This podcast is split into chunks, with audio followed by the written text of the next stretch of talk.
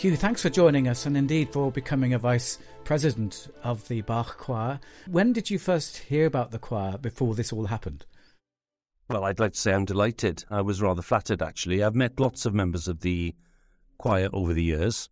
The choir's, you know, reputation is pretty well known to any of us who take delight in choral music, which I certainly do. But I never thought I'd be asked to be uh, in this exalted position, so I feel a bit of an imposter. But I'm delighted to be there and to support in any way I can. And I'm looking forward to enjoying more performances and getting to know the choir better. So it's uh, it's been a good and happy development. Oh, thank you. That's wonderful. Um, here we are, sort of nine days before the coronation. Can you give us an idea of the kind of preparations that you're involved in at the moment? It's pretty intense, and uh, it involves dealing with the information that I'm able to lay my hands on. I'm trying to be diplomatic here because the agencies concerned tend to be rather jealously guarding the information that they have. Mm. And think that by providing it a couple of days before the event, that you'll be able to digest it all in record time. And as we all know, that's not possible. It's like asking the Bach Choir to perform a brand new piece with a day to go. Um, you know, these things, I'm sure they could manage it, but these things are challenging. Um, so for me, it's to do with not just the form of the ceremony of the service, but all of those taking part, and there are dozens and dozens of people taking part. Um, it's the traditional with the modern, that blend. Uh, the king, quite rightly, wants the ceremony to reflect the UK and the Commonwealth of 2023. Um, and comparing it to 53 is an interesting exercise, but that's as far as it goes in many ways because the world has changed since then.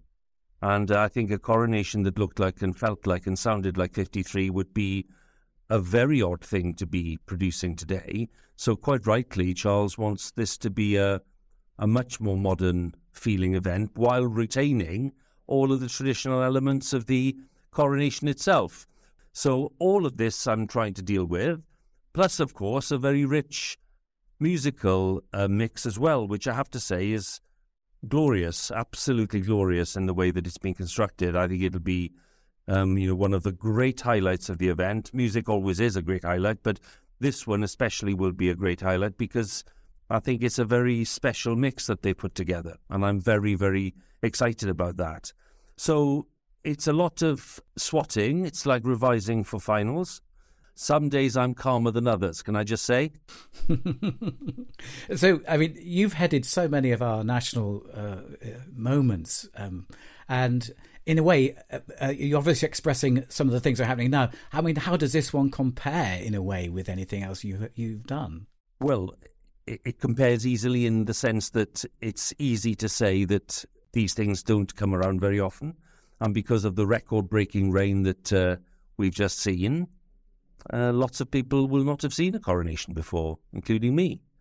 Uh, so, you know, I was born eight years after the last coronation, so in 61. So I, I certainly wasn't anywhere near it. My mum remembers it quite well, and she remembers not seeing it on television, by the way, because they didn't have TVs in her part of South Wales at that time, not even one that they could watch in her neighbour's house. So she listened to it on the radio, uh, as most people did. But she remembers the excitement of it and the scale of it. How does it compare? Well, in terms of scale, clearly the the state funeral for Her Majesty the Queen last year was, I still think, probably the biggest event that I would probably cover in my career, I think. That's not to downplay the coronation in any way at all. In terms of magnitude and global reach and and what it meant to millions of people in the UK and beyond, um, the death of the Queen was something that we will never um, be able to experience again mm. for all kinds of reasons. Mm. Um, so I'm looking at this as a kind of a, a moment of celebration and marking uh, a new start, a new chapter in our history, mm-hmm. uh, in our national story, while also, by the way, and I know this is a rather sensitive issue, recognizing the fact that there are lots of license payers at the BBC who are not great royalists. So for them, I would say, mm. well, all right, um, I respect that point of view, but you'll get a concert of classical music, the likes of which you've never seen before. So there's something in it for everyone. Hear, hear to that, absolutely. And such a central pillar to it all, is it not, is Zadok the priest. And I just wonder what your feelings are about that work. I just think that the Zadok the priest eh, is one of Handel's most glorious works. You have a choice with Handel, of course, because Handel has quite a few masterpieces up his sleeve.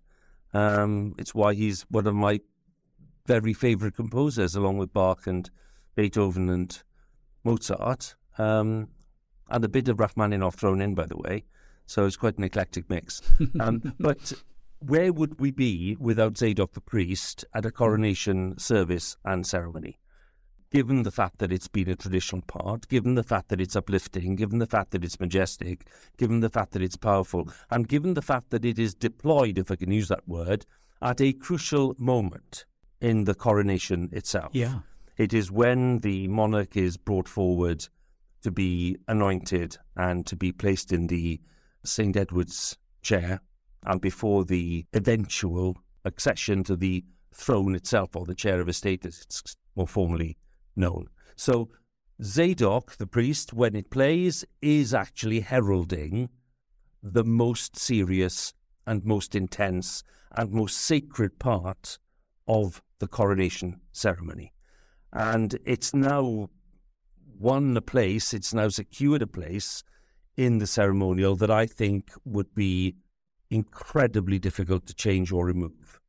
I mean, I can't imagine, even in the great, rich heritage that we have of anthems of that kind, I can't imagine anything that comes close to competing with it. And a piece of music that, when you hear just a few notes, people who are not classical music buffs pick it up straight away.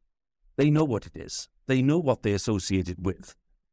And that for me is the magic of it. One or two people saying, well, if you wanted to modernize it, of course, you'd think about, you know, whether you wanted to have Zadok the priest or I Was Glad or the other traditional pieces of music that we, we've come to love as part of the coronation.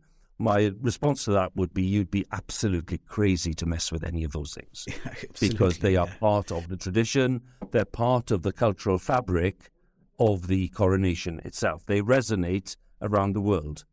Of course, and I mean, you so uh, eloquently described uh, what happens during this moment when it's um, played and sung. If you put it in context, it seems to me that that explains why there's such a long introduction.